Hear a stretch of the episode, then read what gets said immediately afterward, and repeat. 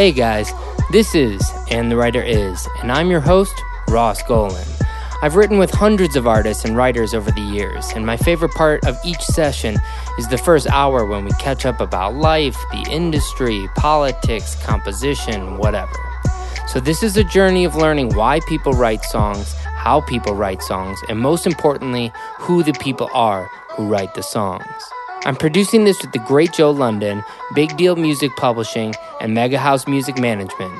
If you want to listen to the songs we discuss in this podcast, follow us on our socials, find out about special events, or buy some of our merchandise, go to our website, www.andthewriteris.com. Oh, and if you enjoy this podcast, please rate us on iTunes or whatever your preferred podcast listening site is. We really appreciate that effort. This week, we are featuring five country music hit makers in honor of the CMA Awards. The biggest stars are coming together on one stage where the heart of country music beats stronger than ever. Watch as Brad Paisley and Carrie Underwood host the 51st annual CMA Awards this Wednesday at 8 o'clock, 7 o'clock Central on ABC. See powerful collaborations by Kelsea Ballerini and Reba McEntire.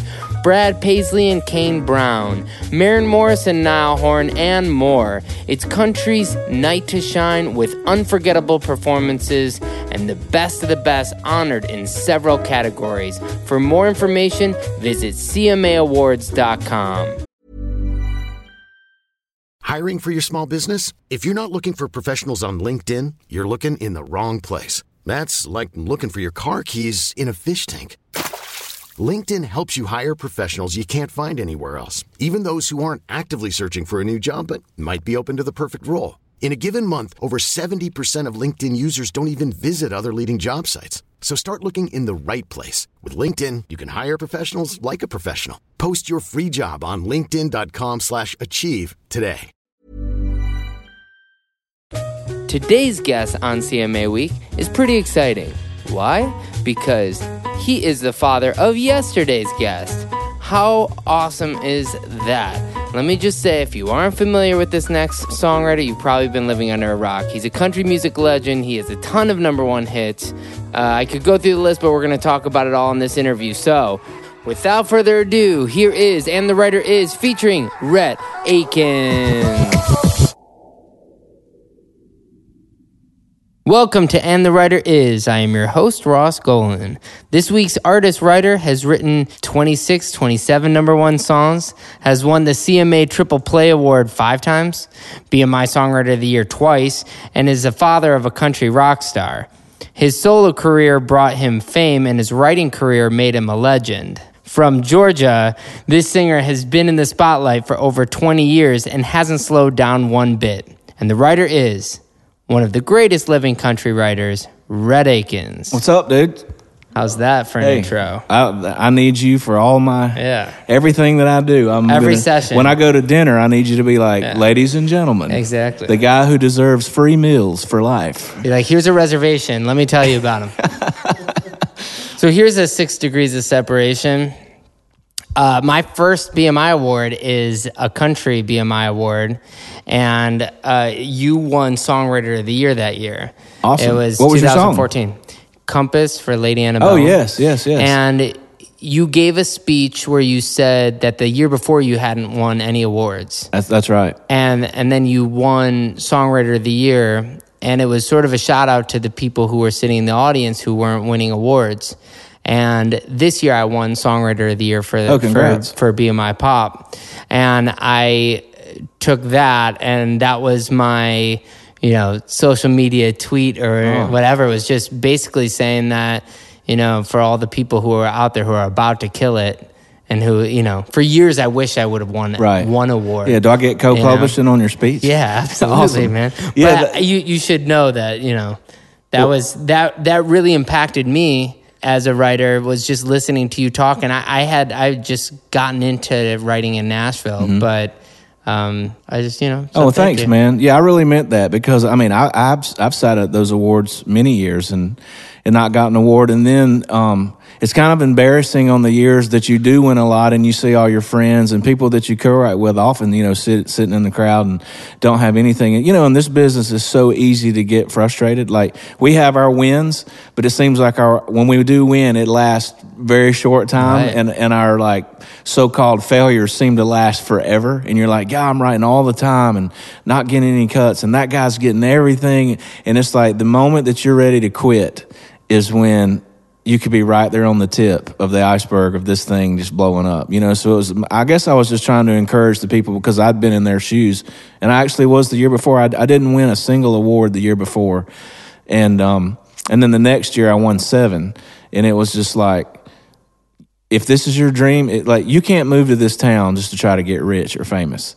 If, if that was my goal, I would have left town in 1999. You know, it's like, you got to love this. It has to be in your it's just got to. I mean, if you don't pick up a guitar or play a piano or or do or write a lyric or something every day, then then then you don't love it. You know what I mean? It's just something that you don't even have to try to do. It's something that you want to do. Like there's never a time when I walk in my bedroom and don't pick up my guitar, even if it's for only two minutes. Wow. Um, and I think that the people who really, really, really, really love music and that's and this is what they were meant to do will stick it out regardless of how many awards they get, don't get, how many years it takes, how much money they make or don't make. Because it's something you can't turn off. Like I don't think we choose music. I think it chooses you from an early age and you just can't get you can't escape it. What age did it choose you? I mean, you're from Georgia. Mm-hmm. I'm from Georgia, and uh, I was lucky that you know I didn't have parents or uncles or aunts that only listened to one style of music. Um, what were they listening my, my, to? My uncles were hippies. They were 17, 18, and 69, 70, 71. So uh, when I was with them, it was Crosby, Stills, and Nash, Led Zeppelin, Allman Brothers, Bob Dylan, um, you know, all the hippie music, Woodstock music. My mom was major Motown. She grew up in the 60s. She actually saw the Beatles in 1964.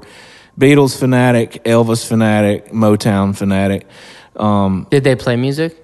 My mom played piano. My granddaddy played piano. We we had a lot of uh, musicians in our family, but nobody serious. Nobody. Sure. Did, it was in church or just sitting around the house. So one minute, you know, like I said, I was listening to to uh, to the rock music of the early '70s. The next, when I was at my grandparents' house, we watched Hee Haw every Saturday night, and and they were into you know Porter Wagoner and Dolly Parton and Merle Haggard and things like that. And then I'd go to school and, and meet friends. And I remember I rapped the entire Rapper's Delight in 1980 to the whole school when I was in fifth grade. No way. Because we'd go roller skating all the time. Skating rinks were the big thing when I was 10, 11 years old. And obviously they didn't play country music or much rock music. It was all Kool and the Gang and, um, you know, pop songs, Michael Jackson and Madonna and things like that. So I literally just soaked in every ounce of music. I was I was never like, ooh, I don't like that because it's rap, or I don't like that because it's rock. I, if it's good, it's good to me. And um, I did think, you did you want to do? I mean, what age were you like? Yeah, I, I should actually start writing my own well, raps or my own. Well, country. I started writing songs by at least ten or ten or eleven, and for some reason, they were all in an English accent. What? Yeah, all my songs were like Sex Pistols, um, The Clash, and I think it's because I remember my mom. What's your first song called? My first song was called "Long Live the Queen." Oh, that's and pretty um, British. Very British, and I think it's because during that time, Prince Charles and Prince Di- Princess Diana were getting married, and it was the biggest thing in America. Like we actually woke up at five o'clock in the morning to watch the wedding broadcast from London, and I guess I was just so I don't know what it was about the English accents and the in in that music, but I just started writing like semi punk, new wave, you know, like The Cure, uh, things like that. You, that were like my first songs. no, anything? I didn't because there nobody could play anything. I mean, my brother played uh, his drum set was pillows in the bed. Like nice. I'd play my acoustic guitar. We made an album. We made a cassette tape when I was like twelve, and my brother actually played his pillows in the in the bed as the as the drums, and, and I and I played guitar. And all of those songs we sung in an English accent, which is they were like Saturday Night Live skits. They were sure. so terrible and so dumb. Can you still sing it? When uh, yeah, one of the, I, yeah, it was the first. I remember walking down the road on our farm singing this song. It was like we're living in the slums down, down, down, down, but everyone's happy, not happy. It's got to be happy we're gigging with the chums and everyone's happy.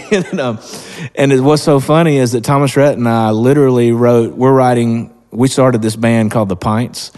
and uh, we're writing English songs um, right now, like early '80s English. like current, currently. Currently, right, right now, uh, Thomas Rhett and I and a, and a young songwriter named Josh Kerr. We did this as a joke in Palm Springs on a writers' retreat. We just went on.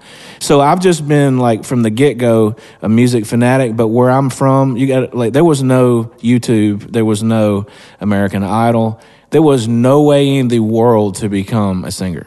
Right. Um, so I grew up in a town that was we have the winningest high school football team ever in America. You can Google it right now. It'll say Valdosta, For Georgia. real? Winningest high school. Did you play? Yeah, and What did you so play? quarterback. And so my whole life was the only dream that you could attain where I was from was being a football star. Being a singer was not even like in going going pro kind of thing. Yeah, go to college, go pro, whatever. I mean, you could. But the thing is, our high school, our high school athletes were more. We thought they were more famous than Terry Bradshaw or Joe Namath or any of the stars. Joe Montana, like, yeah, they're cool, but what about the quarterback for our high school? He's the he's the greatest thing that ever lived. Like, you you would be on the front page of the newspaper over any murder or theft or wreck that happened in town. The front page of the newspaper was the football team. So that was a dream that I could that I could pursue.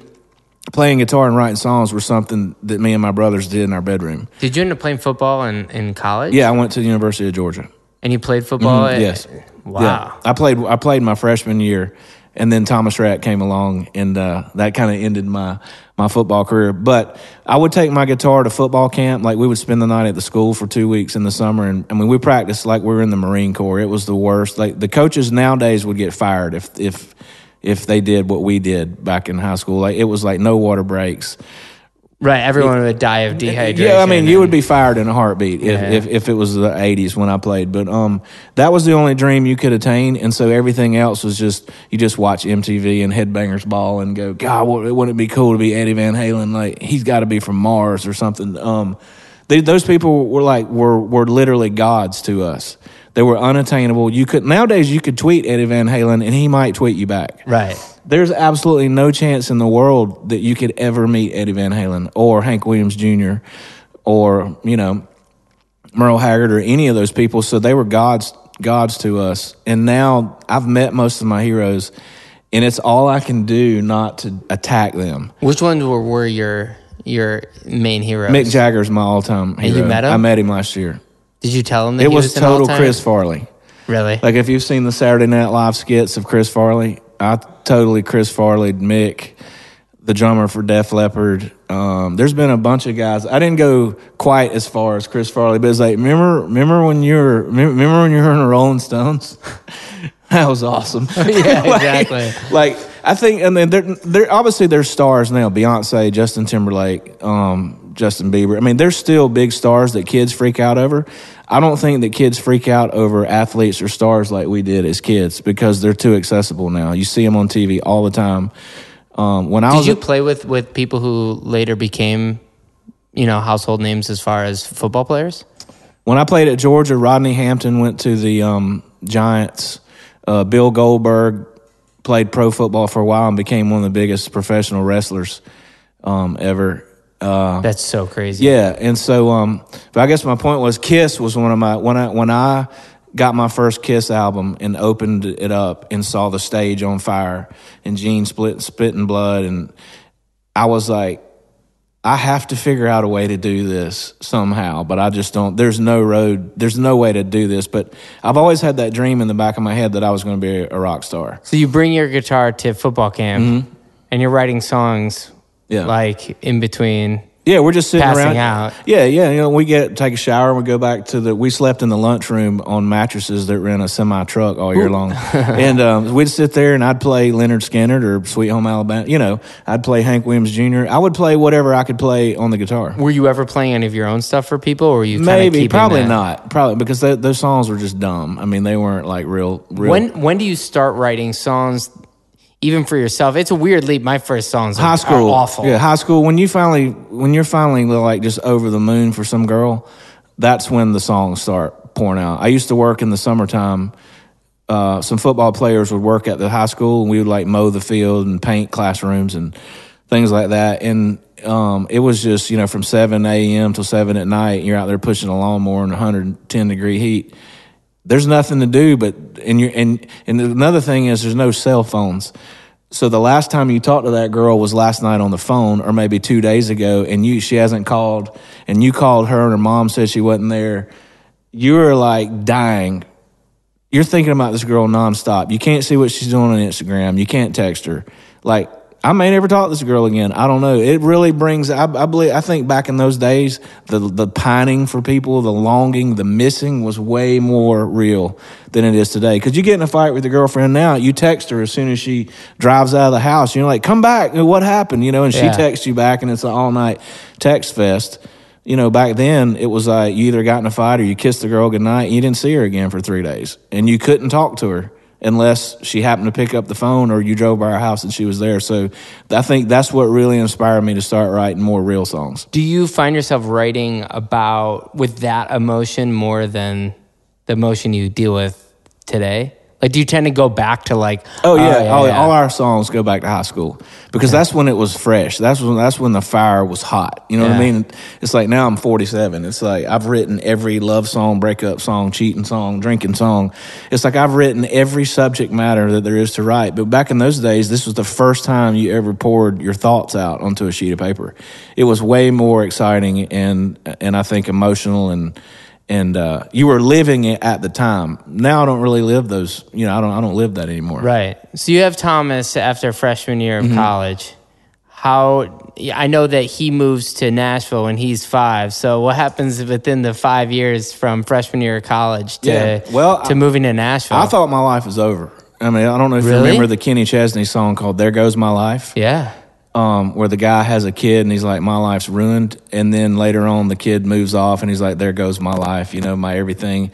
I was dating his mom. We were, we, she was my girlfriend. She got pregnant uh, like in the summer of '89, and you know, I'm playing football at Georgia and blah blah blah. And next thing you know, my whole life of football since I was six, from the winningest high school ever, like my dreams of being, you know, Tom Brady or whatever are like, this is not happening anymore. I'm going back home and I'm driving a gas truck working for my dad. Like, this is like life just got real, like real quick. Yeah. So Yeah, and so during that time period, um, I guess because there was no more football, I guess I got really used to to um, I guess adulation. I you know it was like like I said, you grow Yeah, up. you at- were used to being on the cover You grow up in a town like I did, and it and all the only thing that people talk about is football. It's like Friday Night Lights. If you've ever seen that Yeah, movie or that miniseries, it's the only thing people talk about. They talk about it at breakfast, lunch, supper. They go to church and pray about it.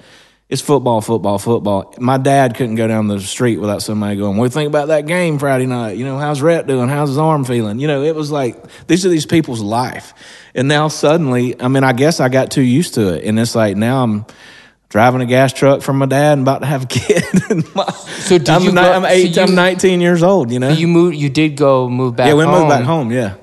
and your got married. girlfriend came too. Oh, was your girlfriend from Georgia. We're from the up? same town. Yeah. Oh, okay. We so- went to Georgia together, and so we so we came back home from the summer, and then we got married that summer, and uh, so here I am now. I'm I'm work. I, I went from 19 years old. I went from too, what's right? Rhett doing? How's he doing at Georgia? To heard Rhett's having a kid. You know what's he doing now? He's driving a gas truck for his dad. Um, and so that was a really, really, really. Now that I look back on it, I see all the ways God did things in my life that I didn't know back then. You know, it was like he he saw something that he said we got to put the brakes on this, and we're taking a left turn right here. Um, Yeah, I mean, how I, even even if you're the most successful football player, you're not playing for 20 plus years. Right. And then you can be the most successful artist, writer, and you can work for 20 plus years. Right, So yeah. obviously, you know. yeah, I think it all it all worked out, but um.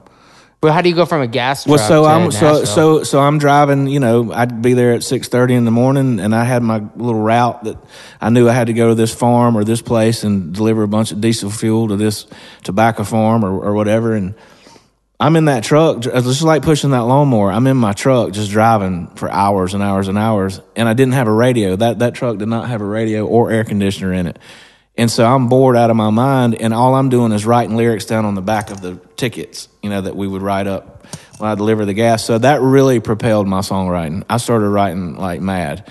And then I randomly ran into a buddy from high school who played guitar, and we said we ought to get together and and uh, and just start playing around town just as for fun. So we got together and started playing like at the Holiday Inn Lounge or frat parties, or it could be a restaurant that had a deck, and we'd be in the corner, you know, playing the latest songs. And every now and then I'd slip one of mine in. And so I started playing three nights a week. And you know, when you're from a small town and nobody else can play music, they think you're the greatest. You know, they're like, "Dude, man, you're better than Garth Brooks." You're, you know. But at this and- point, you were thinking, "I'm going to." You're no longer writing British pop No, no, no, songs. no, You're I'm like, writing "Oh, country I'm writing songs." country songs." Right, yeah. And, and mm-hmm. So somewhere in there, you you start. Yeah, because focusing country. on that. Yeah, it was like at that time. I mean, I, I'd always. I mean, Hank Williams Jr. was my hero. He's the one that really made me want to write songs.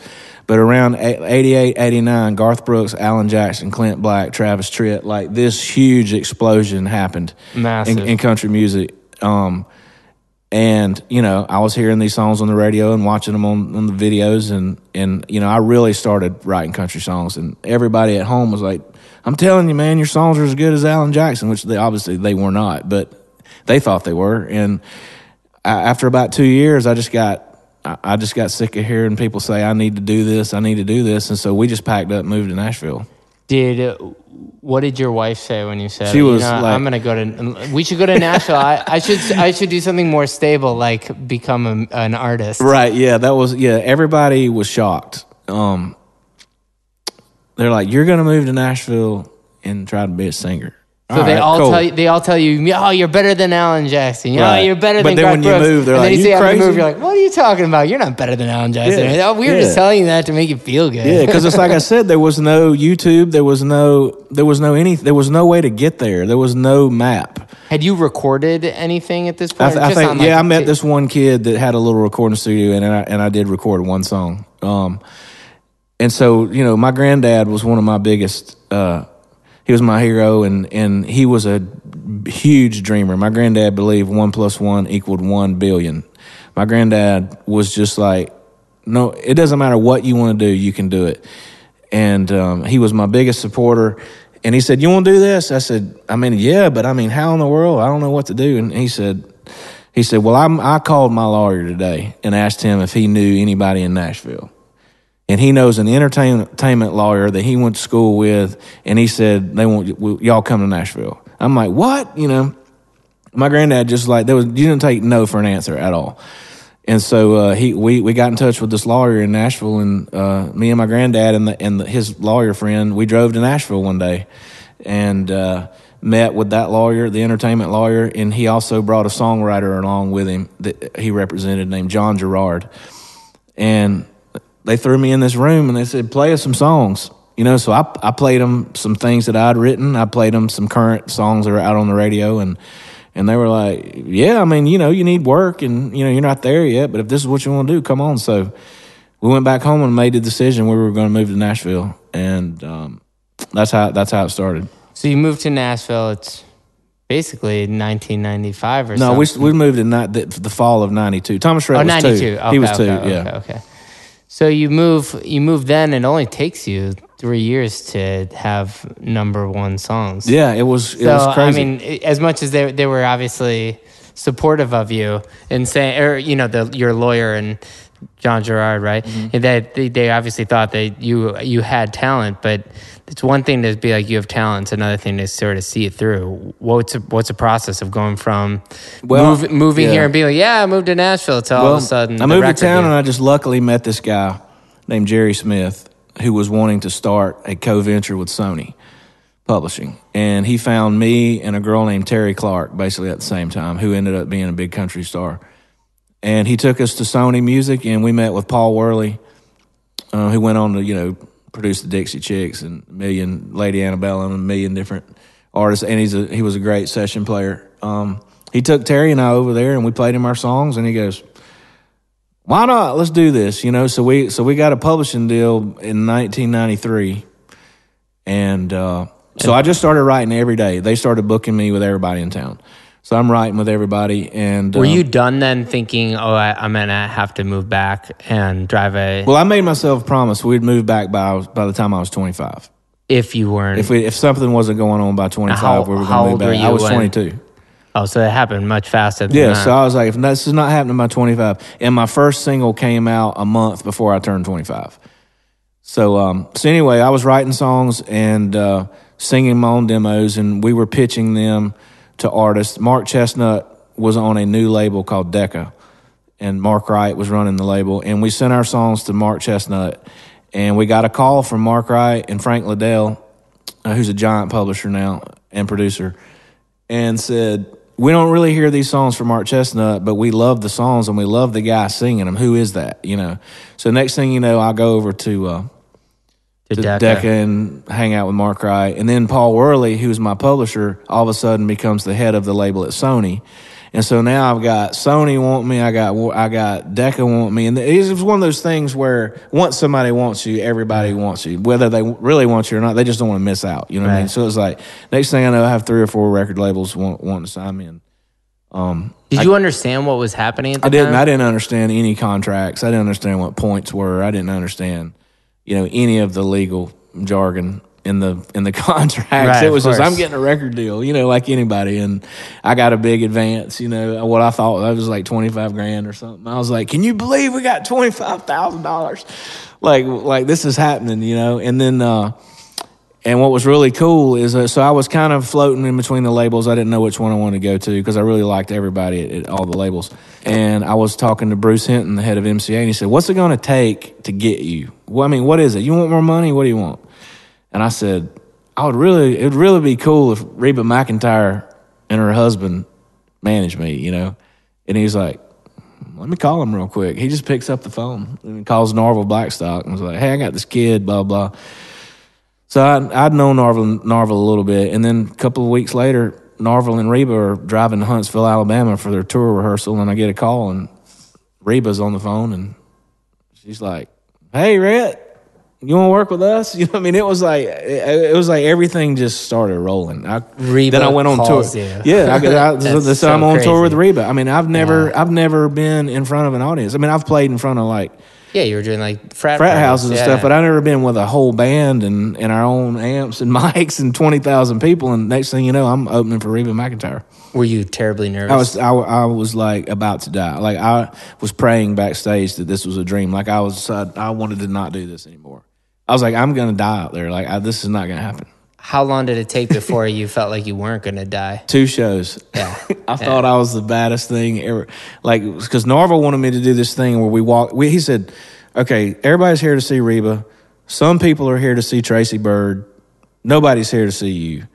What are you? I mean, what, how are you going to stand out?" He wanted me to start at the back of the arena and walk all the way to the front of the arena for my first song. And I and um, I was like, absolutely not. Hank Jr. wouldn't do that, and I'm not doing that, and that's stupid. And he's like, all right, whatever. You want to be just like every other artist, then fine. So day of show, I decide I want to do it. Let's just try it. Let's just go for it. So we did it, and it worked. It was, I mean, it was awesome. Uh, we did it for two nights, and I thought I had. I, I was like, I am Mick Jagger. Like I've got this whole thing figured out in two shows. So on the third show, we always walk before the show. We always practice. We did a practice run. I was like, "What do we got to practice for? All I got to do is jump off the freaking box back there by the soundboard and walk up the thing. I don't. I don't need practice." They're like, "Okay." So we're in Chattanooga, and what we didn't realize that the the seating arrangements were different in Chattanooga than they were the two nights before. There was there was aisles that went all the way to the stage. On this night, the first five rows went all the way across. So if you went down the middle aisle, you couldn't get You it. You were stuck at row five. So I jump off the, the box, you know, all the lights are shining on me. I'm singing half the verse or whatever, and I jump off the box. And instead of going around the side like I had the two nights before, I decide I'm going to give the, the middle part of the crowd their money's worth. And Rhett Akins, who they've never heard of, is going to walk right beside you, and you're going to get to slap his hand. And so I go hauling butt down the middle of the aisle and I hit aisle five and I'm stuck. There's I can't do anything. So by this time the second chorus is over. My road manager's scrambling.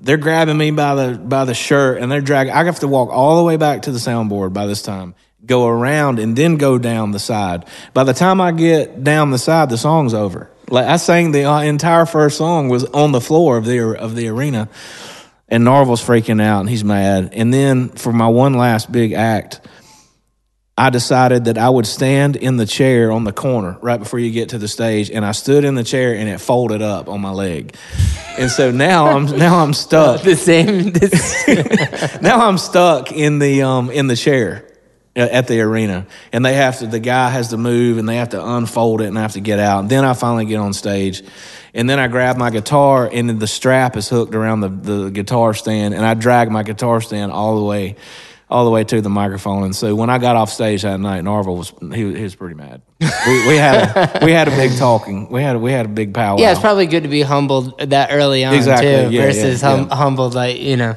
yeah. or never. because Mm-hmm. that's pretty funny. So, um, what was that song that you were singing? That do you remember? I think it was called. I think we started the set off with "Old Dirt Road" was the first song of the set, and that's a song I wrote about growing up back home. when you were done with the first album, it's obviously successful. You're getting critical acclaim. Everybody knows who you are Mm-hmm. at this point. Um, it's a different era in music too. You know, it's like people are really digesting a full album of all the Right. songs. It's like a whole other vibe. Yeah, there's no there's no downloading, and you can't get just one song. You Right. you get the whole album. And as a fan, you didn't want just one song. You wanted no, to I mean you can you can maybe buy the cassette single. Yeah. I don't even know if they made 45s anymore at that point. But most of the time, it was you went and bought the full cassette, or Sure. or and maybe well we did have some. It was probably CDs by that point. It was cassettes and CDs. Were you aiming for singles at the time? Uh, because now Yeah. when you write a song, you're like every song, you're trying to aim for a hit because that's how you get paid. Well, back But then, the time, albums were a little more important. So you knew, you know, you probably weren't going to get more than three. If you were lucky, you get four singles. So the other songs, I wouldn't call them filler songs, but they could be more personal. They could be not necessarily meant for the radio. As long as you had, you know, these three or four that you thought were going to be radio hits, the, the you know the rest of the one song could be about your grandma or whatever. You know what I mean? Sure. You know, when you're in a session now too. and you're with an artist who wants to do that song, isn't it impossible to do that song now? Because you're just well, You're talking about something that you know is probably not a hit. yeah, you're just like, well, let's. Why don't we try to write that? You know, go write the song about your grandma in your own time. I'm gonna go. Like, well, we should man, push that. you Or- know, I guess there's a part of you that's like monetarily, this is probably going to be a wasted day as far as money, as far as making money as as a big hit. But I think if you're, I think that I try to I try to establish relationships with the artists. I want to write with them as long as they have a career. And I think there's just days that you just got to write the song. Like Craig Wiseman told me one time, he said. We, we we tried four or five different titles, and we kept going back to the first one. And then I'd want to do something else. And he said he said, "Listen, we can we can go around this pond all day long trying to catch fish. Why don't we just catch the one that's been under the boat the whole day? You know." And so um, I think sometimes you just got to write the song because it's the song that wants to get written. Um. I do that a lot of times. Uh, you know, obviously we're going in there trying to write a hit, but this certain title is just hitting us all right. You know, we're going, this probably won't be a single. It might not be a big hit, but I just want to write it. And, and thank goodness, like this literally just happened twice. I've written two songs in the last year that I knew without a doubt nobody would record. I was just like, they're too country. They're too, I don't know what. They're just not, they just don't sound like a, like a big radio hit uh, to me. And probably, you know, music's changed and everything's more pop and up tempo, and these are more slow songs. But but I just want to write them. It's just in my heart to write these songs. Justin Moore cut one, and Blake Shelton just cut one last week. because it's real. Yeah, because it's real. Yeah. Yeah. hmm Um, So when so when I'm writing with an artist.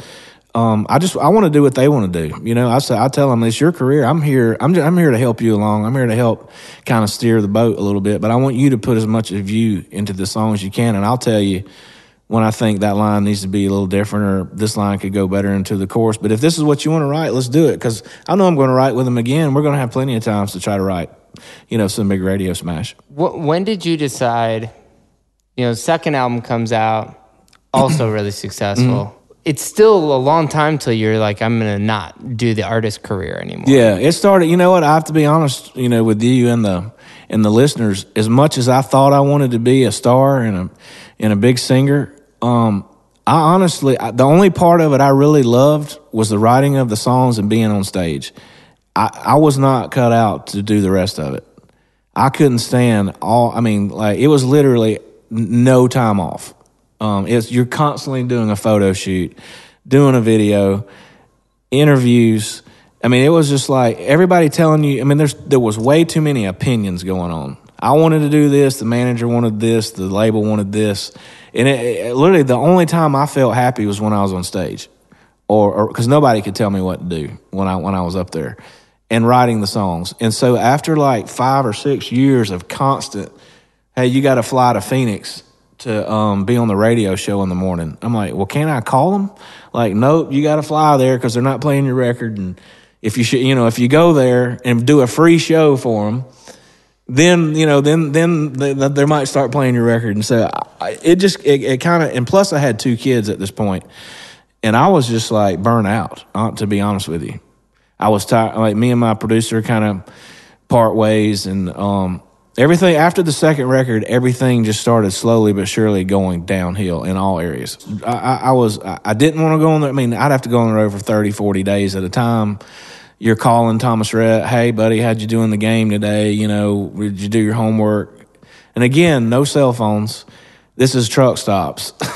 you know, you're pulling over at a truck stop in Montana and it's 20 degrees outside to call home to see how, you know, see how his baseball game went or whatever. And it would just, I just, I think I just got burnt out. And so after like 90, I made one more album. And then about 99, the record label closed. Decca folded up. It was a part of MCA. They folded up, and I just decided I just I'm just going to sit out for a while. I'm just going to go on the road. I'm just going to tour. I'm not going to make a record for a while, which was, you know, a bad decision for remaining relevant. But it's just what I wanted to do, you know. So for about the next five or six years, I, I basically just went out on the road and played. I'm Sandra, and I'm just the professional your small business was looking for. But you didn't hire me because you didn't use LinkedIn jobs. LinkedIn has professionals you can't find anywhere else, including those who aren't actively looking for a new job but might be open to the perfect role, like me. In a given month, over 70% of LinkedIn users don't visit other leading job sites. So if you're not looking on LinkedIn, you'll miss out on great candidates like Sandra. Start hiring professionals like a professional. Post your free job on linkedin.com/achieve today. Ever catch yourself eating the same flavorless dinner three days in a row? Dreaming of something better? Well, HelloFresh is your guilt-free dream come true, baby. It's me, Gigi Palmer. Let's wake up those taste buds with hot, juicy pecan-crusted chicken or garlic butter shrimp scampi. Mm. Hello Fresh. Stop dreaming of all the delicious possibilities and dig in at HelloFresh.com. Let's get this dinner party started.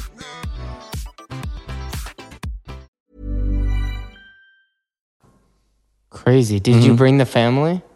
Yeah, Thomas Rhett. I've got so many videos. We watched him this weekend. I've got videos of him on the tour bus with me at five years old. He was on stage with me from the time he was five. Do all three kids play music? I have two kids. Oh, you have two kids. Yeah, I have two kids. No, my daughter doesn't. Um, she can sing and she could she could sing and play if she wanted to, but it's just never been anything that she just had to do. Right, yeah, but Thomas Rhett is the ham of all hams. If you watch these videos that I have, he can't stay out of the camera. Like he's literally dancing, singing, playing guitar. There's one video where he set up the camera by himself and he stands in front of it playing a playing a song. Like he just lo- like he would always be like, "Daddy, look at me! Daddy, look at me!" I'm trying to film my daughter and and he's want me to watch him ride a bike. So Thomas Rhett was way more built to be the. Did you know you were kind of in trouble at that point when you? No, have mean because he's like, such no, a don't do it. No, he was such a normal kid. He never he never acted like he wanted to do this. Mm-hmm. I think if I hadn't played music and I weren't in Nashville and he was playing guitar, we would think it was special. If we lived back home, but because we're in Nashville, all my friends play music. Everybody I deal with plays music, and he's playing music. It wasn't really that big of a stretch, so we really didn't think that the he. I don't think he didn't think it was anything special. He's just like, you don't play guitar? Why? Like I do. Like who doesn't play guitar or drums or whatever?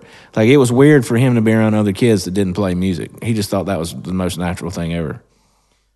When you start getting into the the co-writing stuff, you're now like moving on to I'm going to move on to the next phase of my career. Mm-hmm. What were your at that point? Were your goals like, oh yeah, let's just aim for number one songs? I mean, there's no way you can predict what's about to happen. I mean, every day's a d- every day's a new day. you kind of start. You have co-writers that you do most of your stuff with Yeah. at that point. yeah, most of that You- time we were called the Peach Pickers. It was myself, Ben Hayslip, and Dallas Davidson. Yeah. And Ben and I grew up together. We started writing songs when we were 14, so we had that going. But then Did we you bring him out here? Like, were He, you? no, but he moved here because of me. He knew Yeah. we were. He knew I was doing it, and he wanted to do it. So I was kind of the guy that he knew that gave him, you know, the hey, I can go up there and do it. I know Rhett. So Did everyone from your hometown with your newspapers about football, football, mm-hmm. football, was it like, hey, look at what our quarterback from our past is doing? And Yeah. I mean, I imagine that it's Well, it still news. is. My mom and dad can't really, no matter where they go, they're like, "Hey, I saw you know Thomas Rhett on the awards last night," or "Hey, I heard Rhett got a number one." I mean, it's con- it's it's football, but now it's music. It's Yeah. just it just changed from football to music. and they still, they your your parents still live there. yes, they do. hmm Crazy. Yeah, they get bombarded. My mom has a shop down there, and um, I mean, literally every customer that comes in is like, "I saw Thomas Rhett on this," or "I saw him on Instagram," or you know, "I heard Rhett did that." I mean, it's literally. Do you get a lot of like like uh, hey my friend's All the time. godson sister's Wants to sing. wants to sing yeah My mom, well, my mom and dad have kind of slowly but surely, I've weaned them off the sending me the tapes, um, because they're usually really bad, right you know. Um, and then you have to spend and the then I have to, then I have to spend the time. Then I have to call my mom and go, you know, they're not really good, and then she has to tell them, you know, that they're not good, or or she makes up some story or whatever. I always You know, say like before you make me check this, do you love it? Would you put it all over your social media Yeah. and tell all your friends like this I discovered this Right. and you I'm putting my name on the line for it. If it's that good, I will check it Yeah. out. The only time it's really worked, less than that, don't didn't come me from do it. didn't come from my parents, but a guy that I know in Missouri did the same thing. Called me and said, "Man, if I send you a CD of this kid, will you listen to it?" And I was like, "Yeah, whatever. Yes, it's going to be horrible, but yeah, send it." He sent it, and it was really good. Like I didn't really love all the songs, but I thought this this guy can sing, man. He's good. And it turned out to be Tyler Farr, you know, who's turned out to be a, a big artist in in country. So that was that was one time that it that it did work out. Sure. Yeah. Okay, so you and, and Ben and Dallas are are starting to kind of clean up. Was Mm-hmm. that right away? It was. I mean, it started like it was exactly 10 years ago. I started really writing full time in 2007, um, writing songs for other people. And we wrote a song called Put a Girl in It that Brooks and Dunn recorded. Um, and I'll never forget this. I was at a Brad Paisley number one party, and Jody Williams was there, who's the head of BMI here in Nashville. And he's like, "Hey, Rhett, what's going on, man?" I said, "Man, you ain't gonna believe this. Brooks and Dunn just put a song of mine on hold. Like I thought it was the greatest thing, and it was. It was like Brooks and Dunn liked something that something that I wrote because I'd never had it cut by anybody other than myself. And I could see Jody just kind of laughing to himself, like, like, oh, you got a hold, all right, buddy. Yeah. Good, good. You pet me like a little dog, like, good, good job, buddy. And then the next thing you know, Ronnie Dunn sends an email to uh, the girl at RCA and says, "I love the song. We're gonna cut it." And they cut it like the next week. That's that's, when it started. That was in 08. We wrote it in 07, but they, they cut it in 07, and it came out in, it came out in 08. And, and then we got a Jack Ingram recorded the song called "Barefoot and Crazy," and so we had one hit in in 08, one in 09. And then in 2010, they started rolling up. We had three number ones that year. It was like ever since 2010, it's really been like on a big roll. Yeah. Do you come across a lot of artists that are fans of yours? As you know, because they Yeah, must have all the young a lot kids. of them must have oh yeah, all the young you. kids. That I mean, for some reason, that ain't my truck has stood the test of time. I don't know why the song gods decide what what songs last and what don't. But that ain't my truck is one of the ones from from the '90s that, that literally everybody knows. Why do you think that? Every cover band plays it. Even Blake Shelton plays it in his in his shows. And it's Crazy. like I don't know why that one stood out and other and other ones didn't. But yeah, any kid that you get coming up who's 20 to to 25, you know, when they write with you, like, dude, that ain't my truck. It's the jam, man. You know, whatever. I sang that in all my cover bands and and blah blah blah. It's it's weird for me because um, I don't think of myself as that guy. How how they're looking at me is how I look at Hank Jr. and Charlie Daniels and Merle Haggard. Like I, th- those guys, I think you know I should be saying this to them. You shouldn't Yeah. be saying this to me. Um, it, it's kind of weird to, and I don't even put myself on the level of Hank Jr. or Merle, but but I do. I am starting to get kind of the little admiration club of man. You wrote that ain't my truck. Well, that's badass, dude. You know what I mean? Like these little that- country boys. I mean, obviously, it's hard to tell when you have. You literally have enough number one songs for three greatest hit CDs. If this were a different era, you know, you have Yeah. you have that many. I mean, do you think that that's the song that will, uh, even including the ones you've written for other people? Like That's my you, song. Yeah, that, that's That's that, the that- song. That's my just like "Die Happy Man." You know, for Thomas Yeah. Rhett.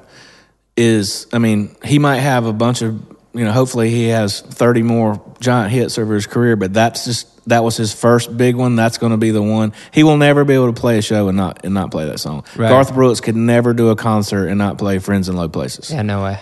You, you know, I mean, When you do Rolling Stones couldn't play, could not play Honky Tonk Women. It's it's just one of those. I don't know why it stuck, but it's uh. And I've written some big songs um for for other artists, but even when I do shows, you know, songwriter shows, and I'm playing a Blake Shelton hit or an Aldean hit or a Luke Bryan hit that I wrote, there's always that one guy in the audience going, "That ain't my truck, man," you know. Or after the gig, you know, they'll come up and get a picture or something. And some people don't even get it. Some people don't even understand that I'm writing songs for other people. Like after the gig, they'll come up and go, "Why'd you sing all them Blake Shelton songs?" I'm like. Did you not hear before each song I said I wrote this? You know, they're like, like, no, "Man, I was buying beer. yeah, they're like, how come you sure. didn't play? You know, Katie brought my guitar back today off your first record. You know, they think I'm doing a concert. You know, like this is a songwriter show, and I'm playing the songs that I wrote, and they don't they don't understand that that I wrote hunting and fishing and loving every day for Luke. They're just go, I guess he just wanted to play that. I don't know why he played that. I mean, that's so crazy. um, when you were saying that you can actually remember all the lyrics to your to these hits, how? I don't know. Just ever since I was a kid, I guess because Did when you, you, go- remember Merle Haggard Yeah, songs oh, yeah. too? Like, do you have is your book's not just you know your what? songs? I that guess you it's know? because when you grow up in a small town with nothing to do, um and with no radio in your car No or radio, truck. like like you just you know to play it to actually play a song, you had to put an album on the on the turntable and put the needle on it. And I guess you know you just did that so many times that you just you just remembered it. And plus, um, I was always trying to mimic stuff on the guitar, so I guess that my brain was just automatically in tune to to memorize stuff as much as I could because I knew because it wasn't like if you heard a song on the radio, there was no way to ever hear it again until it came on the radio again. I guess so you soaked up as much of it as you could during that first three minutes and remember it because you had to be able to go to the record store and go, I heard this song. Um, and the guy's going, Yeah, which one? And you're going, You know, the one that said, uh, My blood runs cold.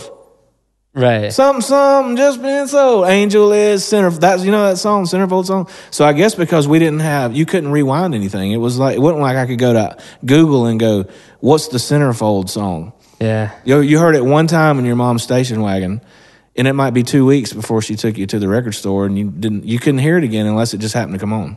It's so interesting because you know J. Geils band really is kind of like a one hit wonder for guys who had like some sick records. Yeah. Mm-hmm. you know, and the idea of what a one hit wonder is. Love not stinks. this is obviously a, yeah yeah right. Mm-hmm. I mean it's obviously a totally different conversation, but the idea that artists can be one hit wonders and have incredible careers as artists. Yeah. Mm-hmm. You know all these records. How fortunate it is to have Yeah. that. I think I was born a natural imitator too. I, I can always like pick up on quirks that people have. Like every everywhere I go, somebody says imitate Luke or imitate so and so. How do you imitate Luke? Uh, you know, it's uh, I don't uh, but uh, I won't do it around Luke. He's asked me before. He's like, "Do it for me," and I was like, "No, I can't do it." What's your Blake Shelton? But uh, I don't know about Blake. But uh, it's just I, I, I don't know. I guess some people are just born like Jim Carrey or you know whoever. I guess you're just born or not born picking up on subtleties of of thing things Sure. like. And so I guess that's why I think I was just born to memorize things. I, it's nothing that I that I practice. But the weird thing is, is I can't remember what I wrote today actually. But if you asked me to sing a song, I could tell you that. but you um, will when it gets to radio. And I could tell you this song was song number three on side four of Zeppelin two. You know, whatever Sure. that. Sure. So usually we do a thing where we uh, where we list five people and you just say what comes off the Mm-hmm. top of your head. But your stories are are kind of amazing. So I'm gonna just name you know like five artists and just kind of want to hear I don't know whatever comes to the top of your head. Okay. But let's start with Blake Shelton. Blake Shelton, idiot. um, the quickest witted, funniest person I've ever met. He Blake. It doesn't matter what you say, he can twist it, turn it, and and make you look stupid. Like I'll never forget. I walked into, I guess it was his dressing room or somewhere, and there was 40, 50 people in there, and Blake literally turned around, hugged me, picked me up, kissed me on both cheeks, and told me how much he'd missed me. Blah blah blah blah blah blah in front of all these people. And then he goes, uh, man, he goes, I ain't heard from you in a long time. You got my new number? And I said, no, I don't have it. And he said, yes. And, and walked out of the room. Like, just endless. Like, and on, like, on what you see on him, Yeah. him badgering Adam Levine and everybody on The Voice is the true Blake Shelton. This is not a made up character. Um, and and you've I've, had you've really kind of defined. I've had a lot of. I've, I've had fifteen Blake Shelton cuts. Yeah, I mean, you're a huge He's part the, of his by voice. far the most of anybody. But Blake is a, a huge an aficionado of classic country music. He loves classic country music. He can sit down with a guitar and play you any any song you want to hear. Fantastic voice and just the wittiest person ever. I mean, he is the voice. yeah. Jason Aldean. Jason Aldean's just the subtle, low key, cool dude. You know, he's that guy. You're not really sure what he's thinking, and he has a fantastic voice. And Jason really knows hit songs. He he has an uncanny ability to um to weed through the thousands and thousands of songs that he gets that he gets pitched and pick and pick the right one. And he just brought more of a southern rock edge, you know, to the to the music. And he's real quiet and got the cowboy hat down low. And he's he's just a mysterious, cool dude. Yeah. Dustin Lynch. Dustin Lynch is one of my favorite people. He's he's he's one of the guys that we were talking about earlier that um, you know is like t- 30, 30 years old, grew up, you know, probably hearing my songs on the on the radio, and it's been cool to uh, to watch him come from no record deal to to being you know very very huge. And I've I have his current single out now called called Small Town Boy, and uh, he's just a he's a studier of music, and he's just he, he's on the verge of, of being the ne- one of the next superstars. I wish that in in the pop world that you know former artists went and pursued songwriting. I mean, I think a lot of writers in general used to be artists or aspired to be Right. artists mm-hmm. or they want to be artists, but there's rarely somebody who's been a successful artist decides, you know what? No, I really just want to focus on the writing thing. It seems like that's just not something that Maybe it's an ego deflator. You know what I mean? I guess Why? if, I don't know. Maybe if you've been a big artist at one time and now you're not anymore, and you're like going out, maybe they think it's beneath them sometimes, or you know what I mean. Like a lot of people want to keep their mystique, or I mean, obviously, the more you hang around people, you're not as cool as you were before you met them. You know what I'm saying? So I think maybe a lot of artists that were big at one time and now aren't doing much feel that feel that that they're um, putting themselves out there. You know what I probably mean? helps here that there are giant billboards of you every time you have a number one song too. So it kind of at least it keeps you motivated to be, in, you know. Yeah, but I don't do it for that, man. I just do it because I mean I've made money and and, and I've you know had the the billboards and the awards and stuff like that. But it, man, like we were on tour. Thomas Rhett was just on tour, and uh, Ryan Hurd, who opened for him, as a new artist. We were standing on the side of the stage watching the show, and he just looked at me and said, "Why you still do this?" What was your answer? I said, I literally took my phone out of my pocket and I Googled the album cover of Kiss Alive 2. Or no, Kiss Alive, the first one. And on the back, it's a picture of Cobo Hall Arena in Detroit, packed with like 20,000 people. And these two kids holding up this Kiss poster that, that they drew. They, they live forever on the back of this album cover. I said, because when I saw that, that lit the fire that I had to do this somehow, some way, and I will never lose the feeling of opening that album and seeing that. That's what makes me want. That's why I still do this. Not for money, not for awards or any of that stuff. It's because I want to be. When I'm 90 years old, I want somebody to go. So you wrote uh, "Hunting and Fishing Lover Day" Luke Bryan. Like, what was that like? You knew Luke Bryan. You know, like I just love the history of music so much that I want to be. I just want to. I want to be involved in it. I, it's, something that I, I do it for that because of what it made me feel like when I was ten. And that's sort of why we do the podcast anyway. I just think it's fascinating to hear stories about still, even if they're contemporaries who are busy, it's still interesting to hear, like, yeah, how did you write those Luke Bryan songs? Like, for real, like, how did you write? Like you I would love to sit with just them. I, I could pick out twenty of my favorite iconic singers and writers. I would I would wear them out. With Just asking them questions. I questions, would right? ask, yeah, I'd be like, so, like when you wrote that with Keith Richards, like, was he like, was he like drinking Jack Daniels the whole time, or you know, was that when he was on heroin, or like, did Keith come up with that rip? You know what I mean? I would wear them out with with, with questions. I just love the people that are that are behind the scenes making it. It, it could be the, the engineers. I would sit there with the with Glyn Johns or Andy Johns for four days and be like, dude, like, did Mick come in with with that idea? They're right on the spot. Like, I want to be that guy when I'm 90, where people come to me and go, What you are wrote, you tell- wrote you knew Blake Shelton. You know what I mean? It's like it's I'm still a fan. Sure. I, the reason I'm still in it and do it is because I'm still as much a fan as I was as when I was ten. Okay, so then let's go with Luke Bryan next. Mm-hmm. Tell me about Luke. Luke is the real. He's the real thing. He um he came from not far from where I'm from in South Georgia. Grew up real country on a peanut farm, and he has figured out a way. He works because he remains Luke Bryan. There's nothing that he does that is fake. He is just the most authentic country country boy. All the girls love him, and all the dudes are like, "Man, Luke Bryan's cool." You know what I mean? Sure. I mean, Luke Luke can go and play two nights in a row at Fenway Park and sell the whole thing out. And I promise you, the second get, he gets home, him and his boys are barefooted in their pond catching catfish. Only because I was hanging out with Thomas earlier, I feel like we should ask, you know, talk about some of the songs you've written Mm-hmm. with him. But before we get to him, let's go with songs that you guys wrote together, like for Lee Brice. Parking How lot party. Yeah. That I was mean- a song that was never supposed to happen. That was like the gods that day were like, okay, dropping this in your lap. Thomas Rhett and Luke Laird and I were writing. We couldn't. We tried for two hours. We couldn't think of anything. Thomas Rhett was over it. He's like, let's go get something to eat. So we go out in the parking lot, and Lee Brice is standing in the parking lot.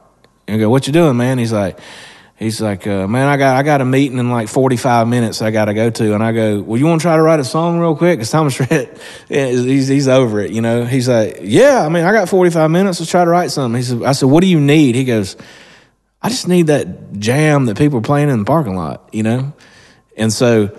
He said, I got to make a phone call real quick. I'll be there in five minutes. I went inside. We went inside and immediately went, parking lot party. Luke, Luke pulled up a beat.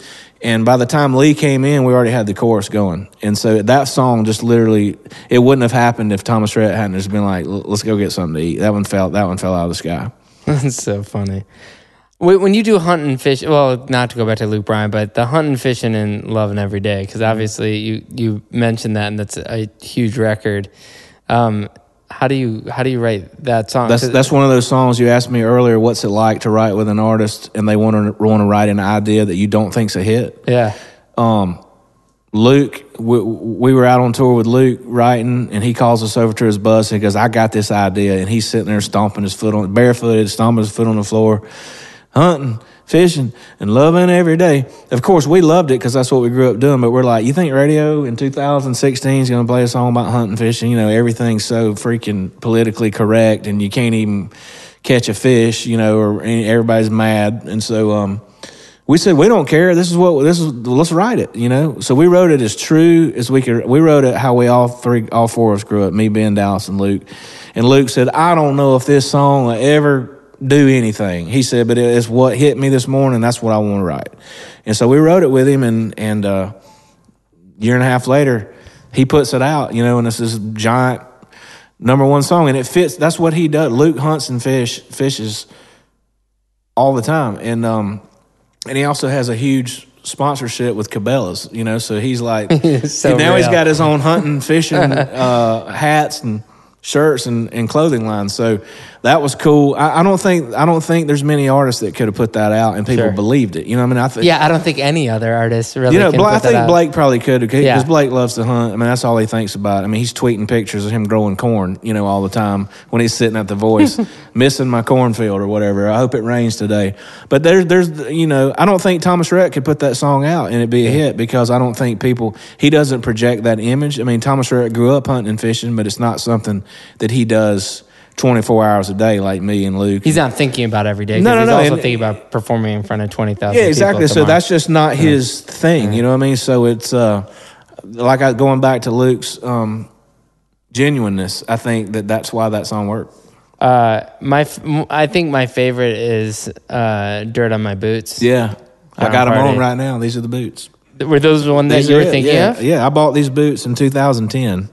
Still, the heel is like it's like a triangle. Like the the side, I I must walk on the sides of my heels because the heel is like absolutely gone. These boots, but I bought them in 2010 for like 112 dollars at Thanksgiving when I was at home in Georgia, and um, I'm kind of I'm kind of superstitious. Like I think I got it from sports. Like if we like if I tied my left shoe before the game and we won, I always You're tied my never left shoe. taking- yeah, yeah. till we lost. You know, or I would I would do like. I'll wash my body first and then my hair backwards. You know, I do the opposite because we won today when I did that on accident or whatever. And um, so I so a lot of good things have happened with these boots. That's why I still wear them, even though my feet kill me all the time. Um, and so it, this was one of those days where we couldn't think of anything to write, and I was just staring at the floor like, God, please give me an idea because it sucks. And I'm looking at my boots, and they're real muddy because I'd been at my farm, and I just said, "What about dirt on my boots?" And um, we we, you know, we just went to town on that. Never in a million years when I left that room did I think that song was ever going to be hit. I never thought about it I again. Never record. thought about it again. And then um, so then they said Jon Pardi's going to cut it. So I got kind of excited for a minute, and then I was like, "Oh wait, that's that's the word that no no no no Jon Pardi can't cut that because he just put out the biggest song of his life called Head Over Boots. There's no way in the world that they will put that song out. They will not put out two boot songs in a row. And then Head Over Boots, most played song of 2016. And then uh, Mike Dungan, the head of Capitol Records, told John, he said, he says, I don't care if you say boots 500 times. He goes, he goes, all I, all I care about is having two major hits in a row. I don't care what they're called. And we're going to put it out. too. It's like kind of part of it becomes those those things are not bad. It kind of helps your brand. I mean, Yeah. it's something where oh yeah, that's the guy who does songs about boots. And so It's now he's got bad. another song on his on his album called Cowboy Hat, and he goes, "We couldn't put now." He goes, "That's going too far. Two boots and then a hat song." He said the the hat song might come later, but we couldn't do boot boot hat.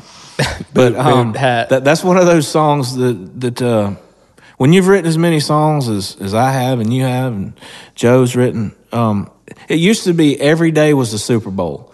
You went in there every day like this has to be the greatest song of all time. I'm going to write this thing for 10 hours if that's what it takes.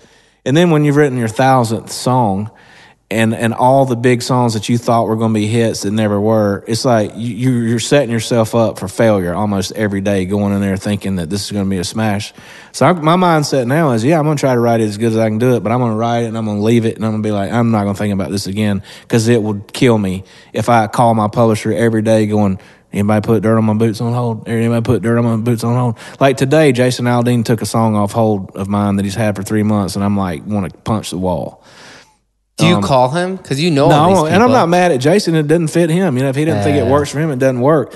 But if I called every, I mean, I'm mad after one day of finding out that he that he's not going to cut that song. If I called him every day and like, well, "What's happening? Does Jason still like it?" Like, it's too much of a. I mean, it just wears you down. So at this point, Yeah, I go in gotta there, keep your head down and do your job. I just go there. I try to write the best. It's like watching corn grow. I mean, it's like you plant corn. If you sat there and watched this this kernel you would kill yourself because it's not going to grow for nine months. It's going to take it's going to take all summer and into the fall for this thing to be ten foot tall. You got to plant it, water it, and get out. And then and then uh, two weeks later you'll come back and it's a foot high. You know, and it's like that with songs. It's just like you got to like when you've written so many, there comes a point where you'll drive yourself crazy if you don't just let them go. And so I just let Dirt on My Boots go. I was like, I don't know if anybody will ever record this ever. And then it turns out to be like three week number one. So you just Yeah, you just got to so show up. The number one thing is you have to show up and write. You can't write it if you don't write it. And then you just got to let it let the chips fall where they may. And I do think that songs find them. They, I think they wind up where they're supposed to be. There's the song like I've had so many songs that a bigger artist was gonna cut and they took it off hold, and I'm like wanting to run off, drive off a cliff because I'm like, this song will never do anything now. And then a new artist cuts it, and it's gigantic. You know, I, I, the song knew that Luke didn't need it. You know what I mean? Yeah. He knew that that this that this guy needed What's that an song. example of that? Well, I can tell you one. Um, Rodney Atkins, uh, Joe Nichols, and Rodney Atkins. Uh, neither one of them had had a big hit in at least three years. And um, we wrote the song called "Give Me That Girl," which Yeah. was our first number one as the Peach Pickers.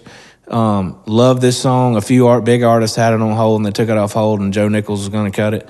And I love Joe Nichols and his voice, but just from a business standpoint, I was like, I'm not sure. I mean, Joe hadn't had a hit in three, four years. You know, three week number one.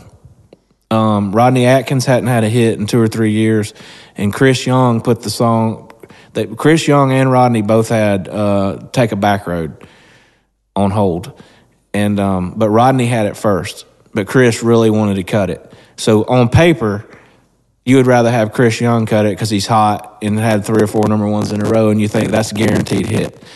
But Rodney had it. Rodney had it first, and so you know, well, you know, we had to honor that. So you do it, and it was a BMI most played song of the year. So you never know. You you know you can't discriminate. It's it's got to be the song's going to go where it's supposed to go. Yeah. I mean, they're all capable artists, so it's like, Yeah, yeah. I mean, LoCash had never had a number one in their life, you know. And Right. uh, I wrote, um, I know somebody that a bunch of that a few artists had on hold, and as soon as they took it off, LoCash got it, and they and, and went to, went to number one. So I've learned now that you know a song coming off hold sucks for that day, but I've kind of taught myself to be like, well, obviously it's supposed to go. It's, it's got a better home somewhere else. All right, last last artist I'll ask you about because I, I know we could keep going through another fifty of them, but Thomas Rhett. Thomas Rhett is um, a superstar that, I, but I can't like every no matter where I go, they're like, you got to be so proud. Like you have to be so proud of Thomas Rhett. A guy is just killing it, killing it, killing it. And I'm like, yeah, I'm proud of him, but not because he can sing. I'm like, you know how many singers out there are the biggest jerks in the world? It's like. I, I'm I'm a fan of Thomas Rhett because of because of Thomas Rhett number one first first and foremost and Joe London can tell you like he's just the dude. I mean Thomas Rhett is like the kid. If he never had a hit again, people would still write with him because they like him. He's just genuine. He's the, he's the most thoughtful. He's he he has empathy for other people. He um you don't just write with Thomas Rhett. You become you become best friends with him when when you write with him, and it's been so cool because not many fathers and sons work well together in any job. I don't care if you're a, a plumber. You know, you and your dad gonna get in a fight over the over the business, and it's just been so cool to be able to write songs uh, with Thomas Rhett. And we've been doing it since he was, you know, eight eight years old. But um, he he is a superstar, and I think gonna get bigger and bigger but it's but it's still cool that, that, that he's just my he's just my son. You know, when I when I really look at him, that's the first thing I think of. He's just my kid.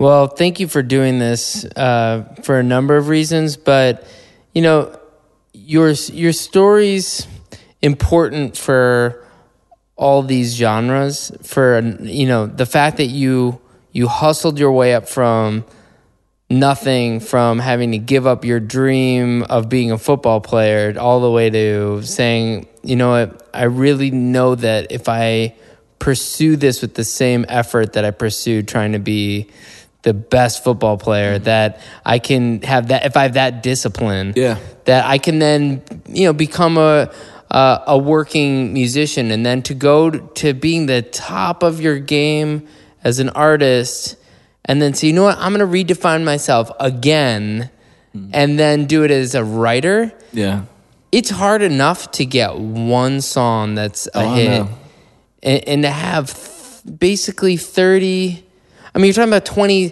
27 number ones plus all the ones that didn't get to number one Mm-hmm. not including the fact that like you're saying I, I think the most impressive thing is that you know you're obviously a good dad. You obviously have a you have a son who's also becoming a good dad. And there's we're all trying to figure out how can we have a family in music? How can we pursue our dream and not ruin our future children or children Yeah. if we have them mm-hmm. and so you know you've led by example and and people speak highly behind your back also because you're also fun to be around so you've done something right Yeah. for yourself as well as Thomas well, thanks. and yeah, you know. I think I do think that um, growing up where I grew up, not only my, my parents and my grandparents were like the hardest working people I ever I ever knew. Then you then you go to football and it's like the Marine Corps, and I really think that where I grew up is the reason that I'm that I've stuck it out. Like because I just you know I don't have the most talent in the world. I'm not the best guitar player, not the best singer, not the best writer but I feel like that I outwork just about every everybody. Uh, I'm not that guy that that gets that dream in the middle of the night and I write the song in ten minutes. Um, it's not romantic. I'm not at a bar writing this thing on a napkin. It's like I get up and do it, you know, every five days a week, like a job. Um, it's not the most sexy or, or romantic way to to write songs, but uh, it's just I think that's just the way I grew up. Is you just can't sit around and just hope something happens. You gotta you gotta really get after it, and that'd be my biggest advice to all the no matter if you're in L.A., New York, Austin, Nashville, Miami, wherever you are in this country, um, trying to trying to do this, you got to show up.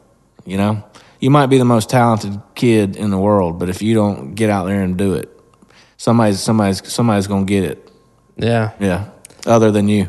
Yeah, and and again, like uh, uh, for all the years that neither of us win BMI awards, you know that that hustle. You you you taught me before I ever even got to talk to you. But it's true. It's like you can sit there and you can dream about it, and and uh, you know for for all the people who are about to be BMI Songwriter of the Year and, and haven't had their first cut yet, you know, thanks for listening and thank Yeah. you for thank you being guys, here. man. Appreciate it. I appreciate you. Yes. Don't miss the 51st annual CMA Awards this Wednesday at 8 o'clock, 7 o'clock Central on ABC. See performances by your favorite artists, including Garth Brooks, Carrie Underwood, Luke Bryan, and many more. For more information, visit CMAAwards.com. Thanks for listening to this episode of And the Writer Is. If you want to hear music from this songwriter I just interviewed, be sure to check out our Spotify playlist or visit our website at andthewriteris.com. If you like what we're doing, please subscribe to us on iTunes. You can also like us on Facebook and Twitter. And the Writer Is is produced by Joe London, edited by Miles Bergsma, and published by Big Deal Music. A special thanks to David Silverstein from Mega House Music and Michael White.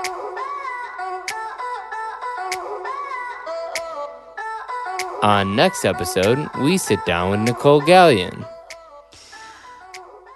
And I think, you know what? I'm done. Be- like I knew that was like the nail in the coffin of I'm not doing the artist thing anymore. And I told Rod- like Rodney and I were like, let's have a baby. So we got pregnant, and I, I remember thinking again. I'm talking to God. I talk to God a lot, and I was like, I don't know what my heart's gonna tell me to do when I hold a baby, like I hold my child for the first time. And if that means that I'm not a writer anymore, then I'm willing to let that go. And um, I had gotten a few cuts while I was pregnant, which I like to attribute to baby karma. Um, What were the cuts? we Were Us was one of them, Never heard of it. but Just but it had not come out. like we had just Right. we heard that he had cut it, and we heard that he had like three or four different people that were in the running to maybe sing the duet with him, and none of them were tied down. So I'm like, are we gonna lose this song? I like there was, an, and we're not, I'm not close to that camp, and I think they kept it pretty quiet. So I still was like, I got to cut, but I don't know what's going to happen with it.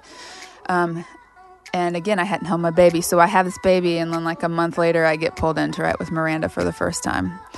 And that day, we wrote Automatic and we wrote Platinum like in four hours. We wrote, that was like our. You wrote both of them in we four wrote both hours? of them in one day, four oh, hours. come on. That's not real. That's real. And I remember before I left, I I was like she was talking about recording her part on We Were Us. And I was like, oh, it happened? Like you sang on it? I didn't know. Like I Yeah. I didn't I had heard several names were thrown out there and she's like, "Oh yeah." She's like, "We worked we worked our asses off on it." Until next time, this is Ross Golan.